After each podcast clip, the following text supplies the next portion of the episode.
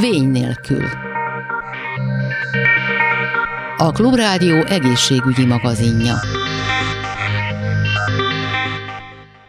Köszöntöm a hallgatókat, Laj Viktoriát hallják. Sok szeretettel köszöntöm a stúdióban dr. Csacsovszki Otto hematológust, a Délpesti Centrum Kórház Országos Hematológiai és Infektológiai Intézet orvosát. Jó napot kívánok! Jó napot kívánok! Akivel a mai nappal, vagy hát a mai adással egy három részes beszélgetés sorozatba kezdünk a korról.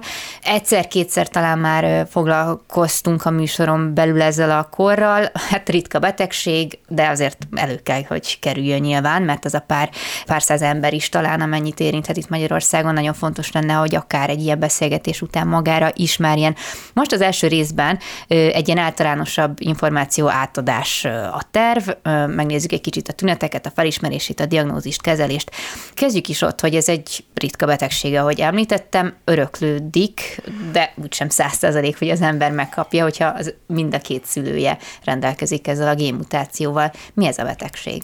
Ugye a ritka betegségeknek a hátterébe általában genetikai eltérés szokott állni, és valóban ugye örökletesen alakulnak ki.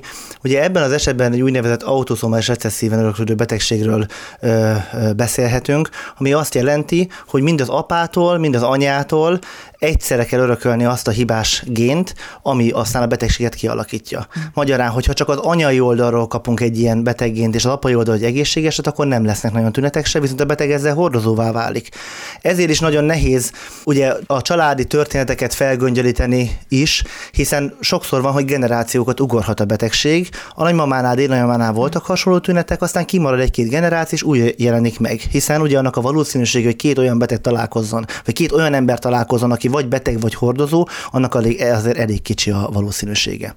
De hogy mégis mi ez a betegség? Ugye itt a Gosé kor, a Philip Goséról kapta a nevét, ő egy 19. században élt francia orvos, aki a orvosi diszertációját egy nagyon ritka lépet érintő leukémiáról írta és akkor is föltűnt már neki, hogy családon belül halmozódás van, de ugye majd későbbiekben a választ az a molekuláris laboratóriumi, illetve majd később a DNS-nek, mint örökítőanyagnak a felfedezése hozta meg a választ, hogy ez egy genetikai betegség, és azért volt ez az örökletes, illetve egy örökletes betegség, tehát azért voltak ezek a generációbeli ugrások, illetve ezek a tünetek, mert a betegség természete, illetve a, annak a patomechanizmusa okozza ezt az egészet. A ritka betegségeket két féleképpen szokták elnevezni, ugye vagy arról, aki elsőnek leírja, vagy arról a családról, akinek elsőnek leírták. A fontosságát ennek a betegségnek talán abba találom, hogy, hogy számos, több ezer ritka betegséget ismerünk. Én megmondom őszintén személy szerint, amikor gyeregyógyászat tantárgyunk volt, illetve abból szigorló éven ugye szigorlatozni kellett, hát nem szívesen húztuk azt a tételsort, ahol a ritka tárolási betegségek voltak, hiszen az embernek itt fel volt sorolva 30-40 szerzői név, minden évben 10 különböző tünetekkel, és akkor utána leírták mindig ezt, hogy hát itthon ismerünk bele 5-10, mm. tehát hogy nagyon kicsi a, a betegségnek a megjelenési aránya.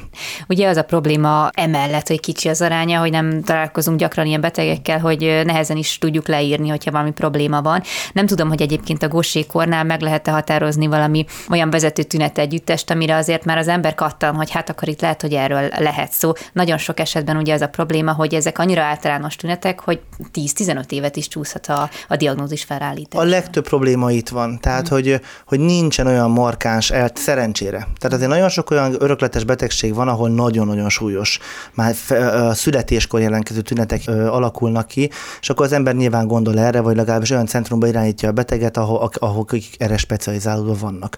De a gosékornál ez a szerencse, a szerencsétlenség igazság szerint, hogy nagyon-nagyon általános tünetei vannak a mm. betegségnek, és, és ezért is kerülnek ugye későn orvoshoz, hiszen nem gondolná az ember, hogy egy elhúzódó menstruációs vérzés, egy, egy hasi fájdalom, vagy esetlegesen egy éppen, hogy csak a laborban észlelhető vérkép eltérés hátterében akár egy ilyen betegség is megbújhat. Az irodalom, illetve a mi tapasztalatunk azt mutatja, hogy két vezető tünet van. Egyik a megnagyobbodat lép, a másik pedig a lecsökkent vérlemezkeszám. De ez is számos-számos hat, tehát határok között mozoghat, hiszen nem szükséges ahhoz nagyon-nagyon alacsony vérlemezkeszámnak lennie, vagy extra extrém nagy lépnek lennie, hogy ez a betegség felismerésre kerülhessen, vagy diagnózisra kerülhessen, és pont ezért ugye később okoz tüneteket, uh-huh. később kerülnek az orvoshoz, és mondom, egy általános tünet együttesnél nem feltétlenül ö, szükséges az, hogy a házi orvos, a belgyógyász az gondoljon egyből arra, hogy hoppá, itt lehet, hogy ilyen betegség van a háttérbe. Viszont pont ez az oka annak, hogy előbb-utóbb ezek a betegek megjelennek nálunk a hematológia ambulancián, mert a vérképzőrendszeri betegségek járnak hasonló tünetekkel. Itt egyébként a, a, az időfaktornak milyen szerepe van? Tehát, hogy itt ekkora csúszásnál milyen veszélyekkel számolhatunk? Itt szeretném elmondani nagy vonalakban, hogy mégis mit csinál a betegség, uh-huh. tehát hogy mi is. Ugye itt egy enzim aktivitásnak a csökkenéséről van szó a gosékornál. Az enzimek borzasztóan fontosak a különböző lebontási folyamatokhoz. És azt is ő, szerintem az általános iskolás gimnáziumi tanulmányéból tudják, hogy a vérképzősejtek, mint a vörösvértes, fehérvérsejt, ugye ők nem örök életűek, hanem addig élnek, ameddig fel nem használódnak, mondjuk uh-huh. például egy fehérvérsejtnél, aki ugye a védekezé, az immunrendszeri szerepe játszik, van, van nagy szerepe, és ezek ugye elhasználódnak, lebontódnak, és újra hasznosítja a szervezet. Na, ezeknek az alakos elemeknek a lebontásánál játszik szerepet az az enzim, ami a gossékoros betegekben csökkent vagy hiányzik. Ennek az lesz a következménye, hogy nem fogja tudni a szervezet se nem hasznosítani, se nem lebontani ezeket a bomlás termékeket, és akkor elkezdi felhalmozni. És hova fognak ezek leginkább menni? Ugye a csontfelőben, lébbe, májba, és extrém módon a bélbe, a tüdőbe, tehát bárhova igazság szerint próbálja ezeket elpakolni. Ugye ez két dolog attól függ. Pont most a hétvégén volt egy hematológiai konferencia, és ott is erről a betegségről tartottam a kollégáknak előadást, hogy itt ugye az enzimnek az aktivitásától függ attól, hogy a tünetek mikor jelennek meg. Magyarán, akinek csak picit csökkent ez az aktivitás, ott, ott nagyon-nagyon hosszú ideig képes a szervezet tárolni, tünetek nélkül. Ahol meg nagyon nincsen enzim aktivitás, ott pedig nagyon hamar meg fognak jelenni ezek a markáns tünetek, a lépmenőjobbodás, a vérlemezkeszám csökkenés, egyéb más, más tünetek. Úgyhogy pont ezzel van ugye összefüggésben, hogy az enzim aktivitás határozza meg, hogy tehát nincsen életkorbeli elosztás, vannak extrém esetek, amikor nagyon gyerekkorban uh-huh. Jelenik meg, és nagyon hamar felismerésre kerül, de megmondom őszintén, az én praxisomban a betegek többsége az bőven a 40 éves koruk után kerültek. Sőt, volt olyan beteg is, aki 60-70 éves korában derült fény arra, hogy az évek, és amikor az ember visszanézi a leleteket, visszanézi a korábbi eredményeket, akkor, akkor láttuk, hogy hát igen, már ott is alacsonyabb volt az a vérlemezke, de én se küldeném el a betegemet egy határérték vérlemezke szám csökkenés miatt azzal, hogy neki egy borzasztóan ritka örökletes betegsége van. Pedig minden esetben igazából ki kéne ezeket vizsgálni? Tehát, hogyha valami, valamilyen érték a határon mozog, akkor az általában valamit jelent? Vannak olyan értékek, laborérték, amiket vizsgálni kell, de például pont a vérlemezke szám az, ami egy ön, aki már látott, fogott a kezébe vérképet, és nagyjából tudja, hogy miket kell rajta nézni, a fehérvérsejtet, a vörösvértest, hemoglobint, illetve a vérlemezke számot, ott azért elég széles skálán ö, mozoghat a vérlemezke, pont azért, mert ugye ők a legrövidebb ideig vannak életben, és ők, akik a, az alvadás játszanak szerepet, és hogyha valakinek mondjuk egy, egy a, a, ottani labor mondjuk 180-nál húzza meg a határt, és neki 150-es, az nem azt jelenti, hogy bármiféle betegség van. Ha tendenciát látnak abba, hogy mondjuk folyamatosan a kontrolloknál csökken a vérlemezke szám, vagy 100 alá megy, akkor igenis azt ki kell vizsgálni, hogy nincs valami. Legalább 20 dolgot tudnék mosorolni, ami, ami ilyen, ilyen, ilyet okozhat. Tehát én azt gondolom, hogyha egy háziorvos azt látja, hogy van egy beteg, akinek tendenciódusan csökken a vérlemezke száma, vagy egyik nap 180-at mérnek, ha rá egy hónapra meg csak század, akkor azt igenis érdemes megvizsgálni, hogy, hogy mi, mi lehet a dolog hátterébe. Uh-huh. Maga a gosékonnak a jelenlét az pedig mivel deríthető ki? Vérvétel?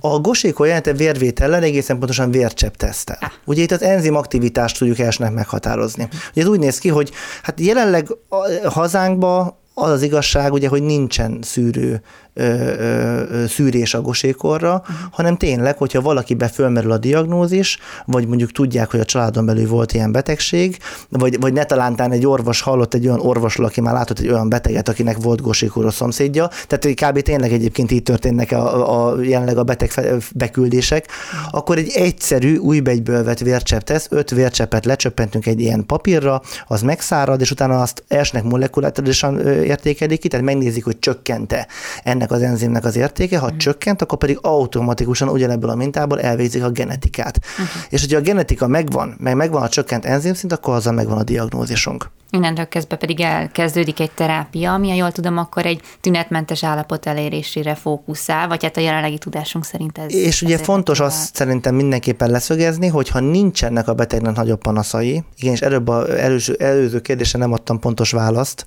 hogy mivel járhat, hogyha időbe előre megyünk. Ugye ez azzal járhat, hogy egy súlyos életminőségbeli romlása lehet a betegnek fiatalon, idősen, bárhogy.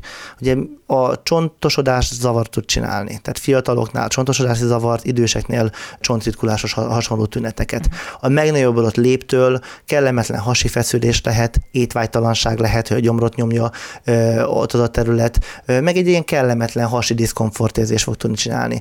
Elhúzódó menstruációs vérzés, a vérlemezkeszám csökkenés alapján vagy miatt akár apró kis bőrbevérzések, attól függően, hogy milyen szintű ennek a vérlemezkeszám. Tehát azért számos-számos, de leginkább ezek a hasi panaszok, illetve fáradékonyságot tud csinálni, jelentős fáradékonyságot. Tehát, hogy azért fontos időbe felismerni a betegséget, hogy minél hamarabb elkezdjük a kezelést, hogy ezeket a tüneteket mi hamarabb elimináljuk.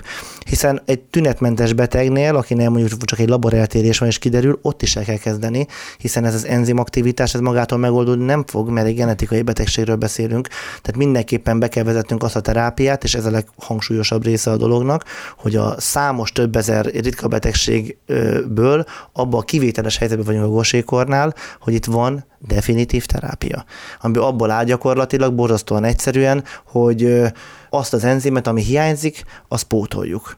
És ez tényleg úgy hat, ez ugye sokáig vénásan ment ennek a kezelése, tehát vénás enzimpótlás történt, a betegek minden második héten bejöttek, megkapták az infúziót, de ugye ez élethossziglan tartó kezelés jelent, hiszen az enzim az nem fog kiavulni, amit örököltötten nem működik.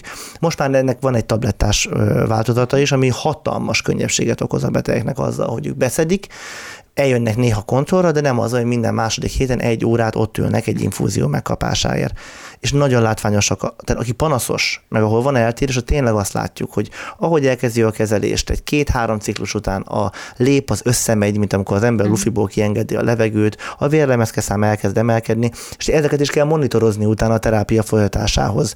Ugye itt, itt is ugye dózisok vannak, amit ugye egy adott protokoll szerint határozunk meg, de nyilván minden ember más, és ez nem lehet mindenkire ugyanazokat az értékeket e, alkalmazni. Úgyhogy minden évben van rendszeresen MR vizsgálat, ahol megnézzük a lép, illetve a májnak a méretét, vérképelt, vérkép vizsgálatok vannak rendszeresen, és én nekem a gyógyszernek a megkéréséhez, ugye ezeket nekem referálom is kell, hogy látszódjék, hogy igen, azok a terápiák, amit elkezdtünk, azok működnek. De minden esetben egyébként ennyire jól ö, alkalmazható az a terápia, vagy vannak olyan esetek, ami mondjuk több szervérintettségéből kifolyólag Nyilván ez a betegség előre mehető és függ. Mm. Szerintem ez inkább a gyeregyógyász kollégáknak gyűlik meg a baja, amikor fiatal gyermekkorban vagy csecsemőkorban derül ki a betegség, hogy nyilván sokkal, de sokkal ész, jobban észnél kell lenni, főleg egy fejlődésbe lévő gyermeknél, ott szerintem sokkal nagyobb ö, ennek, a, ennek a fontossága. Idősebb korban ugye itt mondom, tehát hogy a tünetek nem specifikussága véget, meg hogy sokszor tünetet se okoz, csak hm. valaki érzékel egy ilyet, itt, itt, itt, itt nem. Akkor tulajdonképpen nem egy életet veszélyeztető állapotról beszélünk, vagy lehet belőle? Akár az is lehet belőle. Egy elhanyagolt ilyen betegség, az lehet belőle. Ugye arról beszéltünk, hogy az orvosnak, házi orvosnak esetben látnia kell, vagy ismernie kell valakit, aki hallott valakit, aki látott már valakit. Nem tudom, hogy egy, egyébként az előfordul-e, hogy pont a beteg veszi észre magán, ha esetleg olvas, hall, lát valamit ebben a témában, hogy itt lehet, hogy probléma van, konzultál a házi orvossal, és így utalják be a, az önök intézményébe. Én megmondom őszintén, tehát nem elvárható a kollégáktól hát, az, hogy, hogy annyira napra készek legyenek mindenbe, hogy a legkisebb apróbetűs betegséget is ismerjék, de azt viszont le kell szögezni, hogy hogyha az ember megnézi a betegség gyakoriságát, ami ugye azt jelenti, hogy a, az átlag populációba ott egy a 40 ezerhez gyakorisága, tehát 40 ezer emberből egy lehet mm. gosékóros, míg az askenázi zsidó populációban 850-ből egy betegnél lehet ez a betegség, akkor az, tehát gondolni kell arra, hogyha a beteg ilyen tüneteket észlel magán, és mondjuk én ezért is próbálok ugye minden fórumon nem csak orvos kollégáknak, hanem mindenkinek elmondani, hogy, hogy fontos lenne az, hogy az ember, ha észre valamilyen eltérés, nem jutnak egyről a kettőre, akkor érdemes felkeresni egy olyan centrumot, ahol ilyen betegségeket vizsgálnak, meg kezelnek, hogy megnézzék, hogy mégis nincs-e valamilyen dolog a háttérbe. Igen, itt egy, egy fontos dolgot ugye említett, hogy a, az askenázi zsidó populációban sokkal gyakoribb az előfordulása, ami hát nyilván talán arra vezethető vissza, hogy, hogy egy zártabb csoportról beszél beszélünk, de akkor, hogyha már ők erre figyeljenek, akkor pontosan mire is? Tehát, hogy mik azok a tünetek, amiket ön kiemelne, hogy ez. Amiket én kiemelnék, és amit az irodalom is, az, tehát a szakma is kiemel, az mindenképpen a lépmegnagyobbodás, a hasipanaszok, amiknek általában tényleg az szokott lenni, hogy az embereket vizsgálják, rengeteg vizsgálatan átesek, és nem jutnak egyről a kettőre. És akkor szokott az lenni, hogy akkor, akkor felmerülnek ilyen dolgok is, meg az ember elkezd utána olvasgatni, és akkor, akkor jelenkezik. Tehát én azt tudom egyébként mondani, hogy ha valakinek van egy kivizsgált betegsége, akár az a vérlemezke számcsökkenésre gondolok, akár a hasi panaszokra, akár egy lép vagy májbenőjobbodásra, és nem jutnak egyről a kettőre az ultrahangvizsgálatokkal, laborvizsgálatokkal, akkor érdemes egy olyan centrumot fölkeresni, ahol ilyen betegeket kezelnek, vagy ahol ilyen vizsgálatokkal gondolnak az ilyen betegségekre. Rengeteg kérdés maradt még, ugye? De hát aggodalomra semmi ok, hiszen még találkozunk kétszer. Javaslom a hallgatóknak, hogyha bármilyen kérdésük van a témában, akkor azt küldjék be nekünk. A Klubrádió felületei megtalálják erre az elérhetőségeket, és akkor én mára megköszönöm a beszélgetést dr. Csacsovszki Ottónak, hematológus a Délpesti Centrum Kórház Országos Hematológiai és Infektológiai Intézet orvosának. Köszönöm szépen, hogy Nagyon szépen köszönöm, hogy itt lettem. Május 21-én első alkalommal rendezték meg a második kerületi esély sportnapot, ahol az épek és a fogyatékossággal élők csapatokat alkotva közösen egymást segítve vetélkedhettek. A rendezvény megszervezését többek között Drábuc Ritának köszönhetjük, világ és Európa bajnok vízilabdázónknak, vele beszélgetek a részletekről. Köszöntöm a hallgatókat, és köszönöm, hogy mesélhetek mindenről. Már Covid előtt 2020-ban ennek az eseménynek a gondolata megfogalmazódott, és elkezdtük a szervezést a második keleti sport KFC munkatársaival. Alapvetően a célja igen az, hogy a, a fogyatékossággal és az épek együtt egy csapatban egymás segítve tanulják meg egymás különbözőségeit, akadályait, közös együttműködésre és a sportolás élményén keresztül lehetőséget teremtsenek az egymás segítségére, az elfogadó hozzáállás erősödésére, és nagyon sok együttműködő szervezettel, akik ráadásul kerületiek is, volt együttműködésben ez a, az esemény, a mozgássérült emberek rehabilitációs központja, a FODI, a, az ülőröpabda válogatott, a Strikanices, a Mozgássérültek Állami Intézete, Sportegyesülete, Kerületi Városfejlesztő ZRT, és olyan sportágakban, amelyek, amelyek könnyen űzhetők kép és sérült emberek által is akár közösen játszható, mint például az ülőröpabda, vagy a bocsa, hiszen az épek is le tudnak ülni, és ugyanolyan csapattagokat egy egy csapatot tudnak alkotni, és közös élményt tudnak szerezni, illetve terveztünk sötét labirintusztobát, szellemi vetélkedőt, volt ergométeres evezőgép, és a Dani Gyöngyi kerekesztékes vívó, nyolc, nyolc érmes olimpikonunk is eljött a rendezvényre, illetve Arlói Zsóci a paraasztali tenicező, akikkel lehetett akár ülőröptizni, vagy paraasztali tenicezni is, illetve hát a Fodit is a, a meghívást elfogadva előadott egy érzékenyítő, érzé, érzékenyítő előadását a No Para Paraont, ami ugye Magyar Parasportnapja minden évben február 22-én ünnepeljük, országos érzékenyítési kampány mellett. Most elhoztuk a résztvevőknek is ezt az előadást, valamint volt egy kerekesztékes táncegyüttes is, a Roldán tánccsoport bemutatott, ilyen 10-15 perces bemutatott, fantasztikus volt. A kerületből öt iskolából érkeztek a, a diákok, hat csapatot tudtunk felállítani, hat vegyes csapatot, minden csapatban volt mozgáskorlátozott és látássérült is, és hét állomáson kellett úgymond vetélkedni, pontot gyűjteni. A sport az lehet az jobb-e, vagy miért más mondjuk, mint egy más érzékenyítő program a két csoport között? Tehát miben tud ez egyébként többet adni szerinted, mint hogyha egy hagyományos más érzékenyítő program jött volna létre ezen a napon? Én azt gondolom, hogy a sport területe annyira, annyira egyedülálló a társadalmi érzéknyítésben, hiszen ha, ha, ha csak a szabadidős sportot nézzük, és élmény szintjén, mind az épek és a féltékossággal élőknek a, a siker, akár egy kosárlabda, akár egy parasztali tenész, egy ülőröplabda, egy közös játék, hm. mind a kettő félnek élményt ad. Versenysport szintjén meg persze hát a, a mindennapi befektetett energia, a célok átlépése, a küzdelmek, a napi betett mindennapi munkaóra, ami meghozza a gyümölcsét és eredményét, ez teljesen mindegy, hogy ki milyen akadályjal él. Mm. Ezt ugyanúgy olyan nagy örömmel lehet átélni a nehezebb napokat is. Nyilván én volt sportolóként, azért, azért tudnék Persze. mesélni erről, hogy mennyire nehéz néha edzésre járni, vagy a kudarcból felállni, de hogy tényleg ma, önmagában a sport nagyon sokat tud adni a, az ember személyiségért, hiszen kitartásra ösztönöz, és ugyanígy a, a fogyatékossággal élőknek is amellett, hogy persze gerinctornát kell végrehajtani, sokkal több lábizmot kinek mi a, a gyengébb tényezője, de hogy ugyanúgy a kitartásra és az életre nevel, és, és borzasztóan, hát oda kell figyelni egy sportban, koncentrálni kell, és hogyha egy olyan sportágat választunk, amit csapatban végezhető, mint mondjuk az ülőröplabda vagy a bocsa, akkor még társas kapcsolatokat is tudunk építeni. Hát igen, arról meg nem beszélve, hogy milyen, most a szabadidős sportnál maradunk, hogy ez milyen örömöt meg energiát tud felszabadítani az emberben, és kicsit úgy érzem egyébként, hogy a fogyatékossággal élők ebből azért egy picit mégiscsak ki vannak szorulva, szorítva. Most például edzőtermekben nem, nem igazán uh-huh, látunk uh-huh, kerekesszékeseket akár, vagy mozgássérülteket, vagy bármilyen más fogyatékossággal élőket, vagy tudod, vannak ezek a szabadtéri edzőparkok, ott sem szoktam igazából látni, pedig mennyire szuper volna, hogyha ezzel az ember egy mindennapi, nem tudom, sétája során ugyanúgy látná őket is, a más társaikat is, ahol mindenki közösen együtt tud.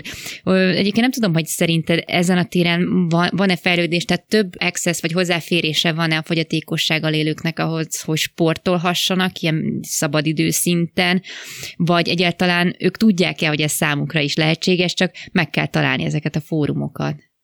Sokról semmiképpen sem beszélhetünk, tehát vannak olyan civil szervezetek, mint a Suhany Alapítvány, akinek igen. már azért országos elismertsége van a, a konditerme által, és igen, amit te is mondasz, a konditerme, tehát hogy alapvetően úgy kellene gondolkozni, hogy mindenki által elérhető legyen. Egy mondjuk egy uszoda, egy workout park, hogy legyen ilyen is, meg olyan is, hogy ugyanúgy a játszótereknél legyen mind a, mind a két fél által elérhető egy rámpával, mert rámpán az nép is föl tudsz eladni, Persze. de akkor ne legyen magasra téve a, a nem tudom milyen tábla, amivel ugye még tud esetleg molyolni a kisgyermek, hanem, hmm. hanem mindenki által elérhető legyen és élvezhető legyen, akár hangot adjon ki, ezt igen, ezt, ezt a tervezésnél kell, hogy, hozzá, hogy hozzáférhetően gondolkozzanak, hogy van, egy, van ez az egyetemes tervezésnek hívják egyébként, hogy akadálymentesen hozzáférhetővé biztosítsuk lehetőséget, teremtsünk játékra, tanulásra, foglalkoztatásra, tehát az élet minden területére gondoljunk ilyenkor. Én miután a kislányom kerekesztéges és érintett édesanyja vagyok, számomra elengedhetetlen, hogy felhívjam erre a figyelmet, és borzasztóan örülök, hogy ahol a, a cég, ahol dolgozom, ezzel igenis kiemelten foglalkozik. Én nagyon szeretném, hogy ezek a, ez a társadalmi réteg megtalálja azt a sportolási lehetőséget, és, és azért, mert építünk ilyeneket, megtalálja ilyet a környezetében, és amit nem kell 100 kilométert elutazni, mert nyilván az, az nem életszerű, heti háromszor vagy minden nap, illetve hát őket is ki kell mozdítani, hogy gyertek ki, hiszen mm. most már van, tehát hogy mind a két félnek kell egy kicsit, nem kicsit mozogni a másik felé. Tehát, hogy az egyik, aki mutassa, hogy már pedig én, én itt vagyok és szeretném, tehát hogy kell, hogy hangot adjuk, mert azt mondják, hogy minek csináljuk, nincs senki. Hát mm. meg kell mutatnunk, hogy igen, vagyunk, és szeretnénk, szeretnénk sportolni, szeretnénk tanulni, szeretnénk dolgozni, és nem az van, hogy négy fal között majd valahogy eltelik az élet. Tehát, hogy ez borzasztóan fontos, és igenis integráltan, akik lehet integráltan, akinek kell speciális oktatásban speciális igényeket ki kell elégíteni, de hogy, de hogy ők a társadalom egy része, és nem, nem igazság, hogy ők kirekesztő vannak bizonyos dolgokból. És hát ugye nagyon nagy a hangsúly azon a generáción például, akik részt vettek ezen a sportnapon, ezek az iskolás csoportok vagy közösségek, mert hát nyilván ő, ők még formálhatóak, nyitottak, nem élnek sztereotípiák által feltétlenül, mint ugye itt felnőtt korban nagyon sokan. Tehát akik már mondjuk nagyon leegyszerűsítve részt vettek mondjuk ezen a sportnapon, nekik tök természetes lesz, hogy igenis a fogyatékkal élők is tudnak sportolni, és részt venni velünk együtt ugyanolyan programokon, csak esetleg kevesebbszer látjuk ezt. Igen, alapvetően, aki már találkozik ezzel az élethelyzettel, és nem először találkozik az utcán, vagy buszon kerekesztékessel, és, és egy előadás alkalmával, vagy, vagy beszélgetés alkalmával rájön, hogy igazából csak kérdezni kell, vagy csak megkérdezni, segíthetek, vagy, vagy, vagy én is, hogy valakinek meg, megfogom a kezét, fia, jól fogtam, meg így szoktak kezet fogni neked, mert mhm. vannak olyan helyzetek, amikor kicsit olyan furán érezik magukat, mert ismeretlen. De muszáj kérdezni, hiszen akkor tanulunk belőle, meg segítünk a másiknak, meg hogy figyelünk a másikra. És ö, azt gondolom, mindannyian, akik ott voltak, azok remélhetőleg nem csak magukba tartják ezt az élményt, amin átestek, hanem elmondják a családokban, otthon, a barátaiknak, a szüleiknek, és igenis ez sokkal-sokkal több embert és generációt fog érinteni egy ilyen ö, esélysportnak, mint aki ott volt és jelen volt, hanem tovább viszik a hírét. Szeretném, hogy tovább vigyék más szervezetek, önkormányzatok ezt a, ezt a lehetőséget, hogy igenis fontos. Tehát, hogy ha a versenysportot nézzük, nyilván az épeket, fogyatékossággal élőket nem lehet versenyeztetni. Viszont élmény szinten, akár a diáksport szintjén ezeket, ezeket a diákokat össze lehet egy csapatba rendezni, mm-hmm. és számukra egy közös csapatot alkotva igenis lehetne versenyeket, illetve vetélkedőket szervezni, pontosan az érzékeny tevékenyítés céljából. És egyébként milyen visszajelzéseket kaptatok az ott lévőktől? Most nem csak a, az épekre uh-huh. gondolok, hanem mindenkitől. Mind-mind egytől egyik pozitív volt tényleg, és van, aki utána megy a, a szervezethez önkénteskedni. Nagyon tetszett a srácoknak is, mindenkinek tényleg. Úgyhogy hál' Istennek nagyon pozitív visszhangja volt, úgyhogy szeretnék folytatni. Össze valószínűleg várhat egy ismétlés, és hát mindannyian, akik esetleg kérdéssel állnak, más szervezetek, nagyon szívesen átadjuk ennek a programnak a, a kiírását, vagy segítünk ennek ennek a lebonyolításában már nem fizikailag, de de nyilván megtalálva a partnereket, hogy kik voltak, akik segítették a munkánkat, illetve hogy raktuk össze. Egyrészt a honlapunkon is megtalálják, de, de, de az lenne a legjobb, hogy minden területen lenne egy ilyen, akár vidéken is per természetesen lenne ez hasonló kezdeményezés. Nagyon remélem, hogy így lesz, és nagyon szépen köszönöm a, a beszélgetést Drávuc Ritának, világ és Európa bajnok vízilabdázónknak. Köszönöm szépen, minden jót! Ezzel pedig a Vény nélkül végéhez értünk. A, a hírek után az Épésszel című műsorral megyünk tovább, akkor is várom Önöket.